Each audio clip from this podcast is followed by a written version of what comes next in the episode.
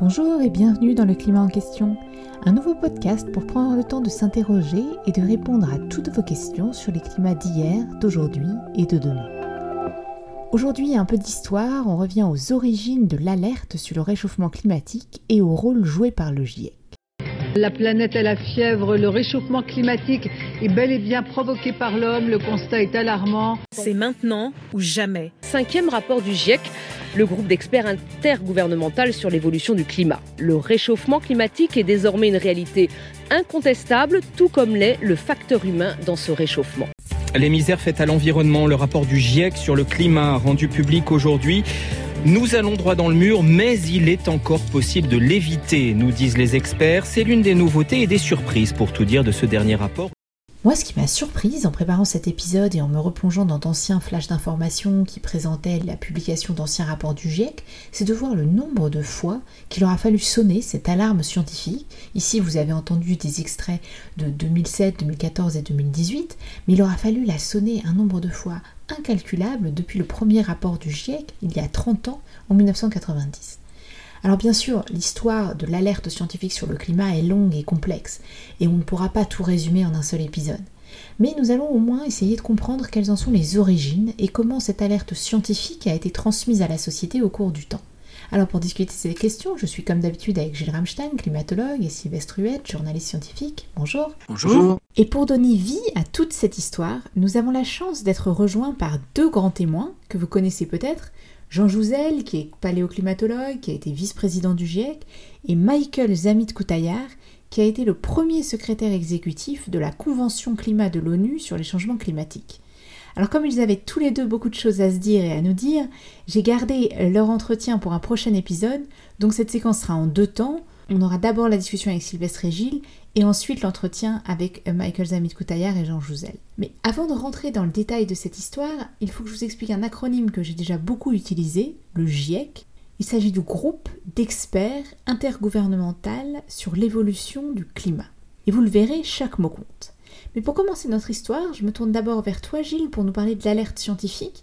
Alors comment est-ce que tout a commencé ? Bon, il y a toujours un parti pris et un peu une subjectivité sur l'origine, mais on peut dire que tout a commencé avec les travaux de Joseph Fourier vers dix-huit cent vingt, qui lui travaillait sur les équations de la chaleur.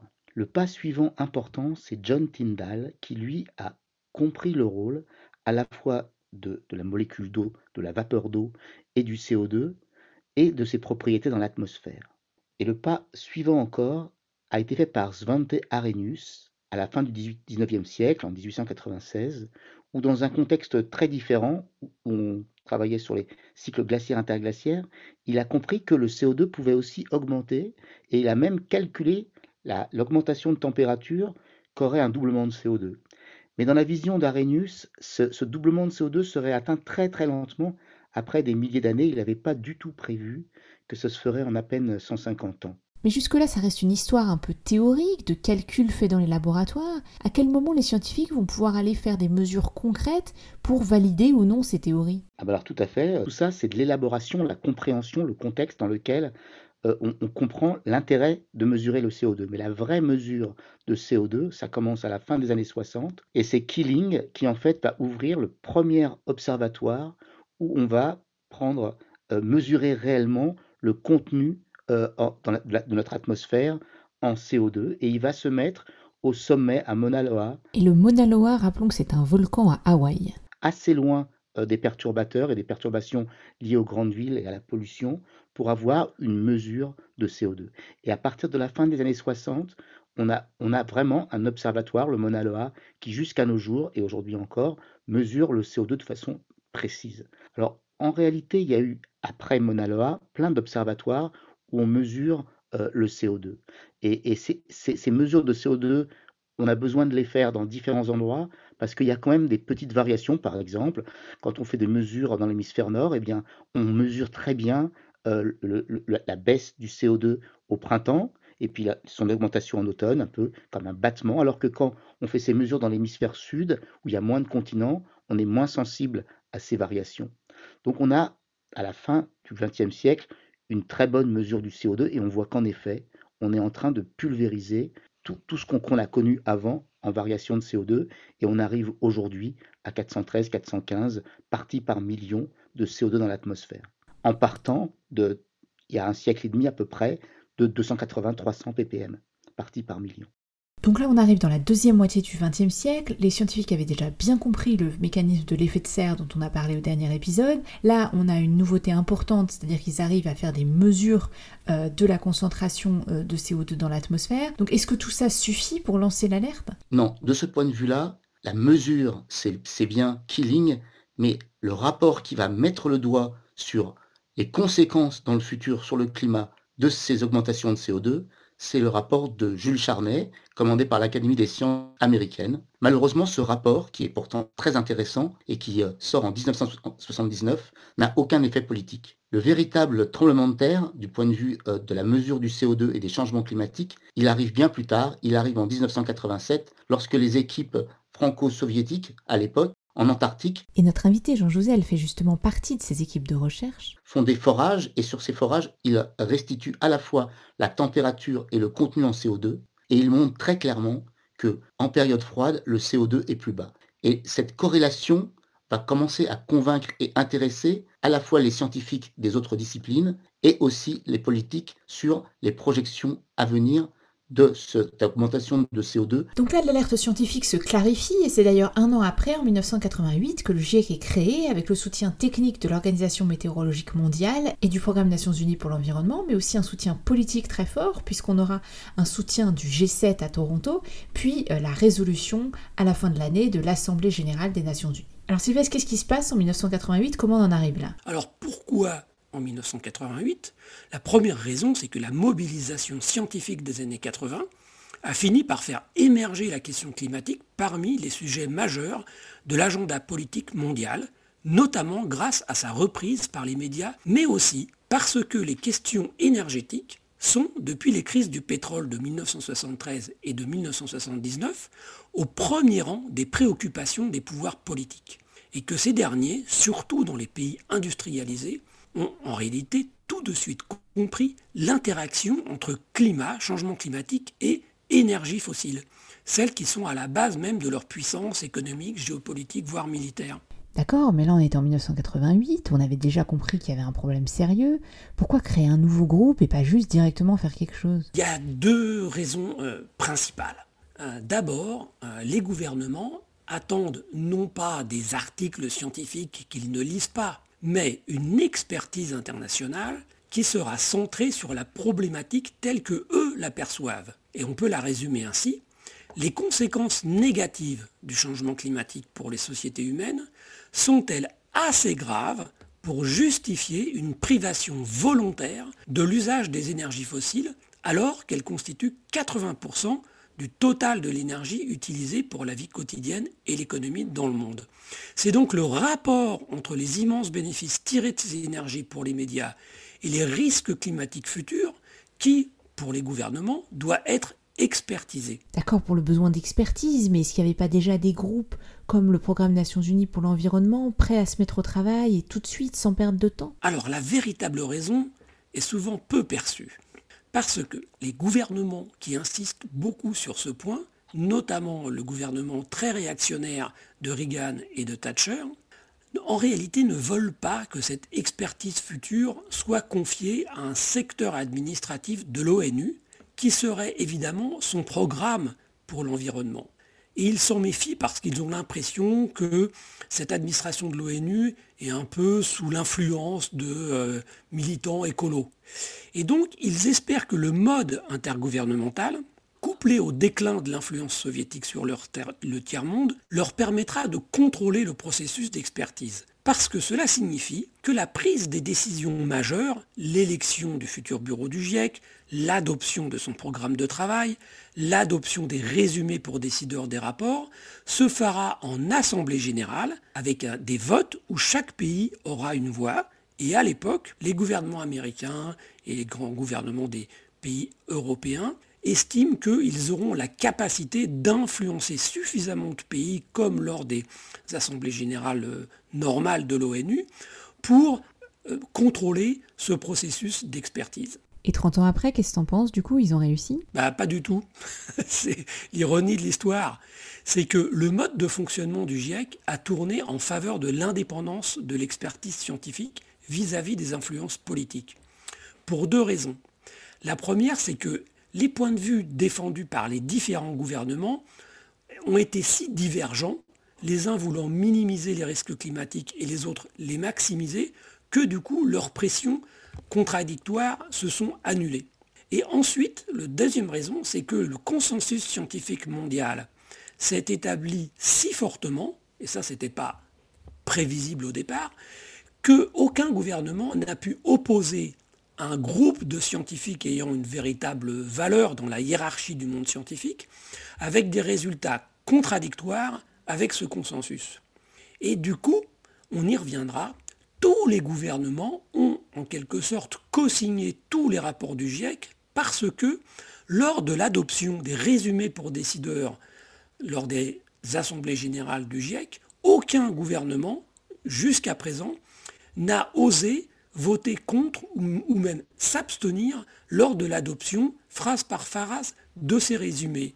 Et donc, du coup, aucun n'a pu euh, échapper à la responsabilité qu'il avait euh, devant ces rapports, puisqu'ils en sont tous, en quelque sorte, co-signataires, même les gouvernements qui, en réalité, euh, veulent s'opposer à toute politique climatique. Il servira de socle pour les négociations sur la Convention cadre des Nations Unies sur les changements climatiques. C'est là que notre invité, Michael Zammit Cutajar, joue un rôle clé. Mais revenons au rapport de mille neuf cent quatre-vingt-dix. Qu'est-ce qu'il nous dit à cette époque? Il faut bien comprendre que le GIEC se divise en trois groupes, qui donne naissance à trois rapports différents avant le rapport de synthèse. Le groupe un, c'est celui qui s'occupe de la physique du climat. Il nous explique comment a été le climat dans le passé, comment il est aujourd'hui, comment il sera dans le futur en fonction des différents scénarios d'émission. Le groupe deux, lui, il s'occupe de l'impact du changement climatique sur les sociétés humaines et sur les écosystèmes terrestres et, et marins, et sur les adaptations que les sociétés peuvent opposer à ce changement climatique. Et enfin, le groupe trois, il s'occupe des moyens économiques, techniques, de limiter les émissions de gaz à effet de serre. Alors si on regarde déjà le groupe un, le groupe des scientifiques, qu'est-ce qu'il nous dit en mille neuf cent quatre-vingt-dix? Alors il faut bien voir qu'en dix-neuf cent quatre-vingt-dix, c'était déjà il y a trente ans, euh, la réponse essentielle de, du réchauffement climatique en termes de modèle, c'était surtout la, la composante atmosphérique. Et donc, on n'avait pas l'intégralité du système Terre. Et par ailleurs, les, les, les scientifiques étaient sûrs de leur modélisation du système Terre tel qu'ils le voyaient, mais le rapport signal sur bruit, c'est-à-dire le réchauffement climatique par rapport à la variabilité naturelle du climat. Hein. Là, chaque année, le climat change, les, les hivers ne se ressemblent pas forcément, les étés non plus. Et donc, il y a une variabilité, ce qu'on peut appeler le bruit, et le signal, c'est le réchauffement climatique. Et bien, en quatre-vingt-dix, on était encore à un moment où le signal était faible, et euh, par rapport à, à cette variabilité climatique, et il est donc assez difficile d'extirper le réchauffement climatique de manière extrêmement claire. Et l'honnêteté des, des chercheurs du GIEC et de, de ce rapport de quatre-vingt-dix, c'est à la fois de dire qu'on maîtrise un certain nombre de physiques et de modélisation du climat pour savoir vers où on va, mais qu'il y a encore beaucoup d'incertitudes. Et les groupes deux et trois, alors, qu'est-ce qu'ils nous disent sur les conséquences et les mesures qui pourraient permettre de lutter contre le réchauffement climatique? Alors, le groupe deux se lance dans l'analyse des risques du changement climatique. Et le problème, c'est que cette analyse, elle est encore embryonnaire. Il y a encore très peu d'équipes scientifiques dans le monde qui travaillent spécifiquement sur ce sujet et pratiquement aucune dans les pays en voie de développement. Du coup, le rapport de mille neuf cent quatre-vingt-dix, il pointe certes des risques pour la production alimentaire, euh, il pointe les migrations forcées dues à la hausse du niveau marin, l'acidification des, des océans, euh, toute une série de, une liste euh, de risques possibles liés au changement climatique. Mais dans la formulation utilisée, il insiste surtout sur les incertitudes, sur la difficulté de passer de la destruction très globale du changement climatique à l'échelle planétaire, à des dimensions régionales et sectorielles précises qui répondraient à la demande des pouvoirs politiques qui veulent mesurer la balance bénéfice-risque pour le pays dont ils sont responsables. Et alors, quant au groupe trois, il ne fait qu'esquisser une économie politique et des orientations technologiques susceptibles de répondre à la question « Comment limiter l'usage massif des énergies fossiles ?» Alors on s'interroge sur est-ce qu'il faut des taxes sur l'énergie fossile, est-ce qu'il faut des quotas d'émissions, mais des quotas pour qui, combien, comment est-ce qu'on doit comptabiliser les émissions, est-ce qu'on doit le faire par pays, par habitant, est-ce qu'on doit prendre en compte l'historique. On est vraiment au, au début euh, d'une économie politique du changement climatique et euh, on a surtout des débats parfois assez virulents euh, sur euh, quelle sorte d'instruments économiques on pourrait utiliser pour décourager l'usage des énergies fossiles. Donc on est arrivé en mille neuf cent quatre-vingt-dix, le GIEC a publié son premier rapport, l'alarme est là. Elle n'est pas aussi claire ou aussi forte qu'aujourd'hui, bien sûr, mais enfin, elle commence à sonner. Et la société et les politiques vont commencer à l'entendre, puisqu'en mille neuf cent quatre-vingt-douze va être adoptée la Convention cadre des Nations Unies sur les changements climatiques, dont l'objectif est, je cite, « de stabiliser les concentrations de gaz à effet de serre dans l'atmosphère » à un niveau qui empêche toute perturbation anthropique dangereuse du système climatique. Mais cette stabilisation des gaz à effet de serre n'est pas chiffrée dans le texte de la Convention. Il s'agit avant tout d'un texte assez général qui pose les principes d'une négociation et d'une action collective sur le climat.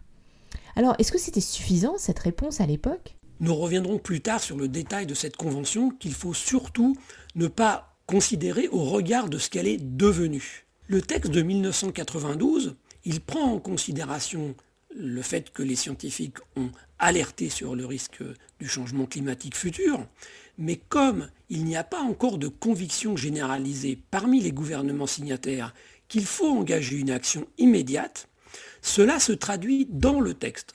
Et ce texte, par exemple, il ne comporte aucune quantification du risque climatique en termes de température globale à ne pas dépasser. Et donc, du coup, il ne comporte pas d'objectif de limitation des émissions de gaz à effet de serre. Aucun engagement sur ces émissions, aucune contrainte, aucune sanction vis-à-vis de gouvernements qui ne respecteraient pas des engagements qui d'ailleurs n'existent pas. Et même plus encore, lorsqu'on lit les attendus de la Convention, on découvre qu'elle stipule que les objectifs socio-économiques et notamment la lutte contre la pauvreté dans les pays en voie de développement sont prioritaires par rapport à l'action contre le changement climatique. Alors évidemment, entre ce texte de la Convention de mille neuf cent quatre-vingt-douze et ce qu'on vient de dire sur le premier rapport du GIEC, il y a une relation qui, qui est liée aux limites du premier rapport du GIEC. Mais il faut bien se rendre compte que ça reflète surtout l'état des convictions des pouvoirs politiques sur l'énergie fossile. À l'époque, presque tous, ils y voient toujours l'outil principal de leur puissance économique, géopolitique, militaire, et ils ne sont pas prêts à y renoncer. Oui, et d'ailleurs on y reviendra avec Michael Zammit Cutajar et Jean Jouzel, mais alors que l'alerte scientifique se clarifie de plus en plus, il y a évidemment des pressions politiques, des jeux de puissance et puis des rapports de force qui vont faire que cette alerte sera plus ou moins entendue au cours du temps. On détaillera tout ça. Mais pour revenir au début des années quatre-vingt-dix, donc la Convention climat se met en place, il va y avoir des COP année après année. Qu'est-ce qui se passe du côté du GIEC ? Alors en fait, après ce premier rapport en quatre-vingt-dix, tous les cinq six ans, il y a de nouveaux rapports du GIEC en mille neuf cent quatre-vingt-quinze, en deux mille un, jusqu'en deux mille quatorze. Et le prochain rapport, normalement, devrait tomber en deux mille vingt-deux. En plus de ces rapports, il y a des rapports spéciaux qui sont demandés au GIEC. Donc sur, sur, tout, sur l'ensemble de ces rapports, toute une communauté s'est structurée au niveau mondial pour produire ces rapports. Et c'est très important parce que ces rapports sont partagés par l'ensemble de la communauté des climatologues, mais aussi par de très nombreux scientifiques. Et ces rapports sont de plus en plus précis, c'est-à-dire qu'ils décrivent de mieux en mieux ce qu'est le système Terre et, comme Sylvestre en a parlé, apportent une quantification extrêmement précise de ce qu'on sait et de ce qu'on ne sait pas, avec à chaque fois, pour chaque résultat important, on associe statistiquement la certitude ou l'incertitude qu'on a sur ce résultat.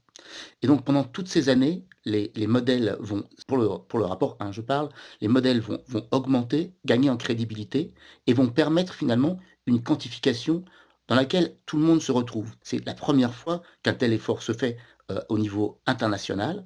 Donc il y a une crédibilité des rapports du GIEC liée au fait que quatre-vingt-dix-neuf pour cent des climatologues partagent ces résultats, et puis également une prise de conscience politique, comme, comme en parlait Sylvestre, parce que ces rapports, c'est sur ces rapports que les COP se font et que les décisions euh, sont prises par l'ensemble des États. Et alors pour revenir à la question de Sylvestre euh, tout à l'heure, est-ce que du coup le GIEC, avec ses rapports successifs, a pu répondre à cette question de savoir si finalement les impacts du réchauffement climatique valaient le coup de faire des efforts, notamment de se priver de l'utilisation euh, sans limite des énergies fossiles ? La réponse des derniers rapports du GIEC, mais c'est vrai au moins depuis le rapport de deux mille un, elle est très claire. Oui, si on utilise sans restriction les énergies fossiles disponibles, alors on provoquera un changement climatique dépassant les trois degrés euh, d'augmentation de la température globale depuis euh, la fin du dix-neuvième siècle. Et les changements que cela provoquera dans les écosystèmes seront tels que les sociétés humaines ne seront pas capables euh, de s'y adapter. Alors ça, c'est la version résumée et la version un peu long fleuve tranquille de l'histoire du GIEC, mais au cours des trente dernières années, il y a quand même eu des polémiques, des controverses sur les résultats. Alors, est-ce qu'on a toujours été aussi sûr des résultats présentés par le GIEC ? Alors, l'histoire du GIEC, comme tu l'as dit, il y a eu aussi des erreurs, il y a des incertitudes, mais le GIEC a beaucoup progressé, non seulement sur les résultats, mais aussi sur, associé à ces résultats, le degré de certitude qu'on a. Mais ça, c'est très bien géré par les modèles, très bien expliqué dans le GIEC, même si ça met toujours un peu en, en doute la science, parce que la science, eh bien, c'est comme ça, elle se développe avec des incertitudes. Il faut savoir à la fois quantifier les résultats et les barres d'erreur.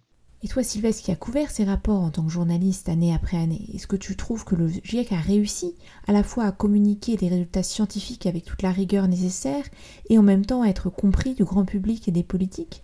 C'est sûr que pour les journalistes, en tout cas ceux qui veulent travailler correctement, l'existence du GIEC, c'est, c'est quasiment un miracle.